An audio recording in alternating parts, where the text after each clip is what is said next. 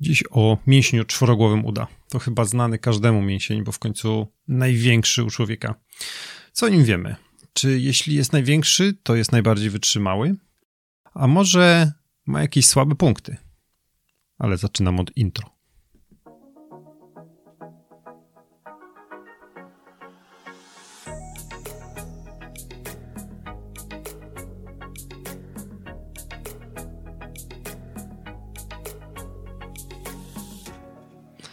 Witam Cię bardzo serdecznie w 13 odcinku podcastu Ortopedia Moja Pasja. Ja nazywam się Michał Drwięga, jestem ortopedą, a w podcaście omawiam problemy ortopedyczne, pokazuję jak pracuję, czym kieruję się proponując konkretny sposób leczenia oraz jakie są jego alternatywy i możliwe powikłania. Jeśli interesujesz się ortopedią, szukasz rozwiązania swojego problemu po urazie, miałeś kontuzję lub jesteś z drugiej strony barykady i uczysz się ortopedii, koniecznie wysłuchaj tej audycji.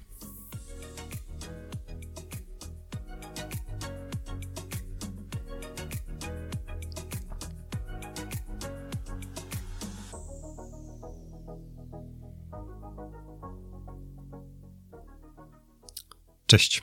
Witam w nowym 2020 roku. Dziś pierwszy odcinek w tym roku, a ogólnie 13 i mam nadzieję, że nie pechowy. Już wiesz, że chcę mówić, omówić problematykę mięśnia czworogłowego. Jak zwykle pewne zacznę od anatomii, a później, tak żeby później używana przeze mnie nomenklatura była no, po prostu zrozumiała. Mięsień czworogłowy to największy mięsień ludzkiego organizmu. Sama nazwa wskazuje, że składa się on z czterech głów. Już tu powinienem e, parę rzeczy wyjaśnić, bo czy tak na pewno cztery i co to są te głowy? Jak przygotowywałem się do tego odcinka, podeszła do mnie moja córka i przez ramię coś tam przeczytała w notatkach i zadała mi takie podstawowe pytanie: A czemu głowa? Hm, w zasadzie wydawało mi się to tak oczywiste, że nawet nie miałem o tym wspominać. Jednak po chwili zastanowienia stwierdziłem, że faktycznie niekoniecznie każdy może wiedzieć, dlaczego akurat głowa w mięśniu.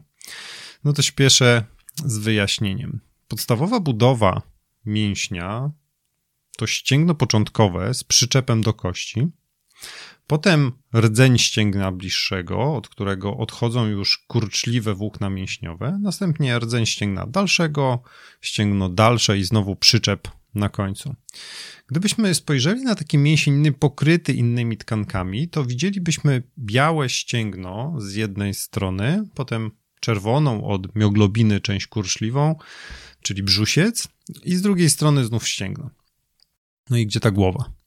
Okazuje się, że część naszych mięśni nie wygląda w tak regularny sposób, jak opisałem. A mamy wiele przykładów, kiedy osobne ścięgna bliższe z własnymi przyczepami tworzą normalnie własny brzusiec, ale ich ścięgna dalsze, dystalne, stopniowo łączą się ze sobą i na końcu tworzą wspólne ścięgno końcowe i wspólny przyczep. Stanowią w ten sposób pewną jednostkę, a każdy z brzuśców wchodzących w skład takiej jednostki będziemy nazywali osobną głową, więc mamy głowę. Co ciekawe, często poszczególne głowy potrafią się zaczynać na różnych kościach. W przypadku mięśnia czworogłowego mamy podstawowe cztery głowy. Głowę prostą, głowę boczną, przyśrodkową i pośrednią. Właściwe nazwy anatomiczne to rectus femoris, prosty uda, vastus lateralis, obszerny boczny, vastus medialis, obszerny przyśrodkowy oraz vastus intermedius, obszerny pośredni.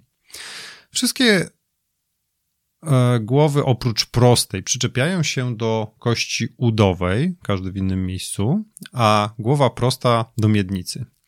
Na drugim końcu wspólne ścięgno dalsze przyczepia się do rzepki, a ta więzadłem rzepki do kości piszczelowej.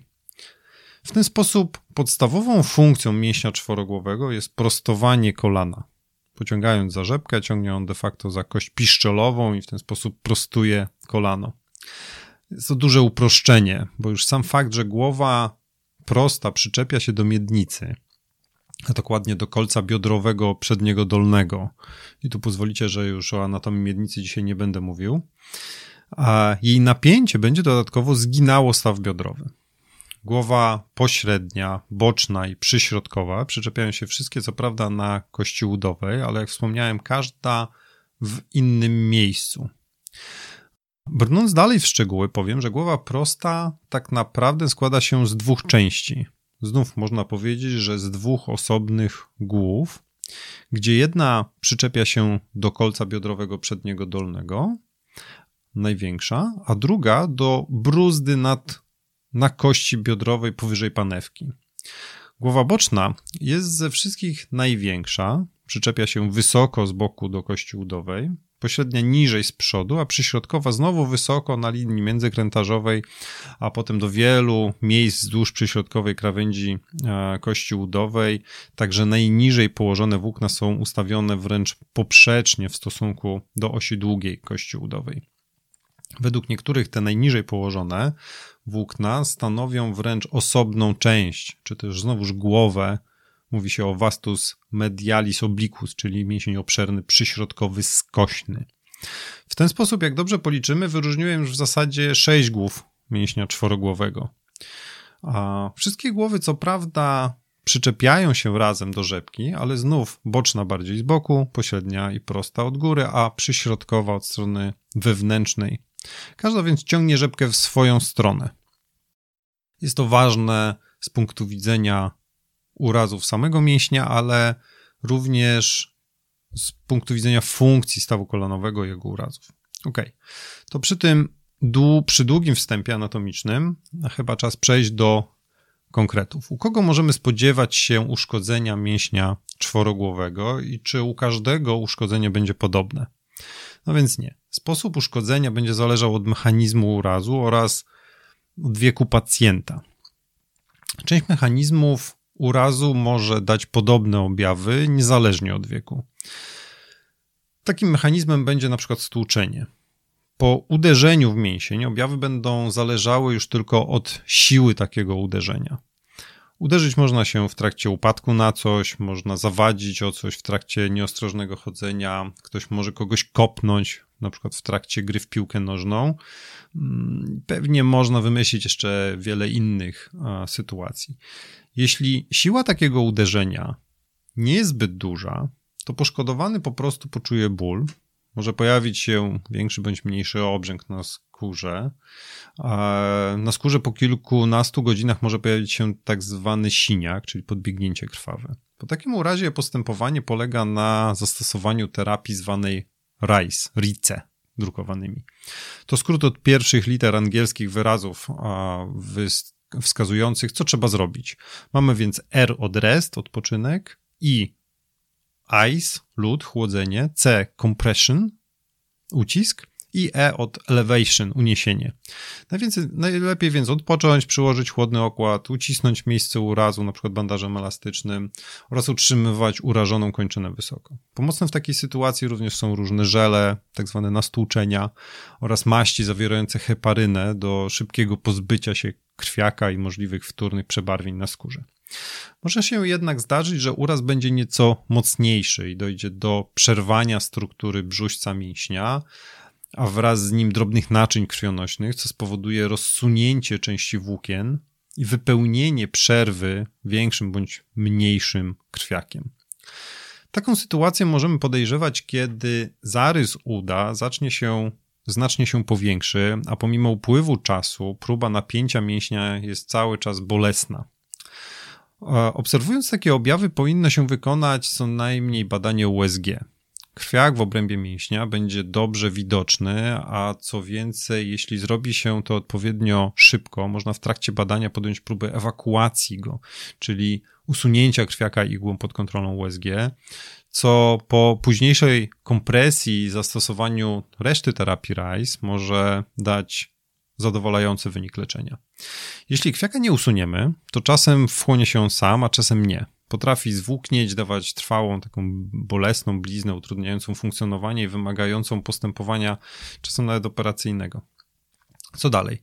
A pewnie słyszeliście kiedyś o naciągnięciu mięśnia. Jeśli na mięsień zadziała odpowiednio duża siła rozciągająca, większa lub mniejsza część włókien może się uszkodzić, zerwać, no, urwać po prostu.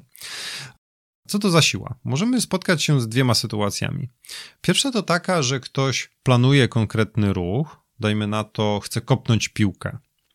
Kończyna zgięta w kolanie zbliży się do piłki. Następuje kontakt stopy z piłką i z całej siły mięsień czworogłowy napina się, żeby wyprostować kolano i w ten sposób nadać piłce ruch. I nagle okazuje się, że coś ten ruch blokuje.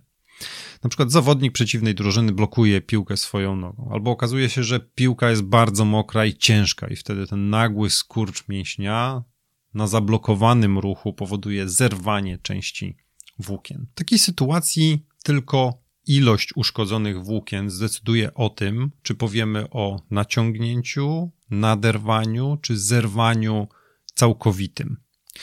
Druga sytuacja będzie taka, że ktoś upadając na zgięte kolano, przysiada na własnej pięcie, a potem nawet spada na plecy, wyprostowując biodro. Mięsień czworogłowy będzie w takiej sytuacji cały czas napięty, próbując zamortyzować upadek, jednak masa upadającego ciała nagle maksymalnie rozciągnie cały mięsień i może on nie wytrzymać takiego rozciągania pod napięciem. I znowu się urywa. Trzeba wyznaczyć jakieś granice pomiędzy naciągnięciem naderwaniem, a zerwaniem, bo takie zaszufladkowanie pomaga nam kwalifikować poszkodowanego do konkretnego sposobu leczenia. I tak o naciągnięciu teoretycznie mówimy, e, kiedy dochodzi do uszkodzenia maksymalnie 5% danego brzuśca, a o nadorwaniu, gdy jest powyżej 5%. Potem zerwanie może być częściowe albo całkowite. Warto w tym miejscu jeszcze powiedzieć, co jest charakterystyczne dla uszkodzeń mięśnia czworogłowego. Otóż większość zerwań mięśni następuje w miejscu tak zwanego miejsca ograniczonej wytrzymałości, po łacinie locus minoris resistentia. Zazwyczaj jest to miejsce na ścięgnie, gdzie kończą się włókna mięśniowe. Czasem nie do końca poprawnie mówi się o przejściu mięśniowo-ścięgnistym. W przypadku mięśnia czworogłowego jest nieco inaczej. W części bliższej w sposób izolowany trudno uszkodzić jakąkolwiek z głów. Raczej uszkodzi się część dystalna.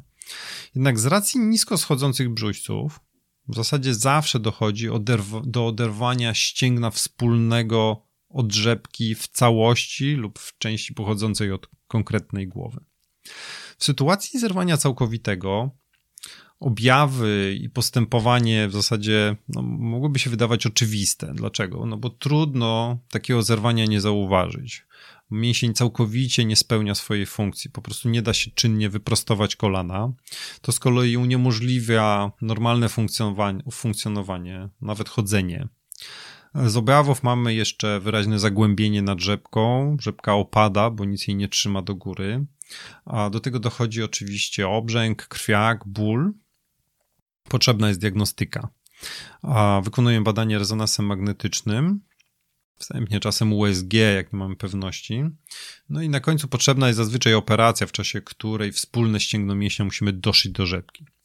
Przy uszkodzeniach częściowych objawy nie są już takie oczywiste. Zazwyczaj pacjent jest w stanie z ograniczoną siłą prostować kolano, tak, czy nie ma całkowitego zniesienia funkcji to często opóźnia prawidłowe rozpoznania. W takiej sytuacji również powinno wykonać się badanie rezonansem magnetycznym i ocenić szansę na wykojenie. Niestety w większości przypadków, jeśli uszkodzenie jest większe niż zwykłe naciągnięcie, należy liczyć się z koniecznością leczenia operacyjnego.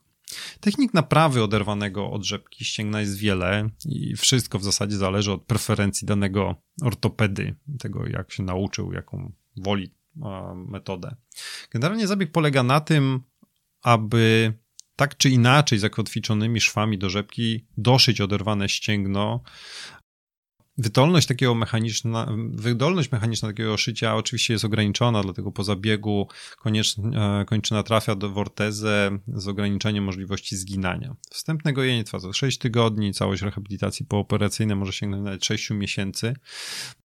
Jednym z częściej spotykanych powikłań jest ograniczenie zakresu ruchomości kolana ze względu na powstanie wzrostu w obrębie tak zwanego zachyłka nadrzepkowego.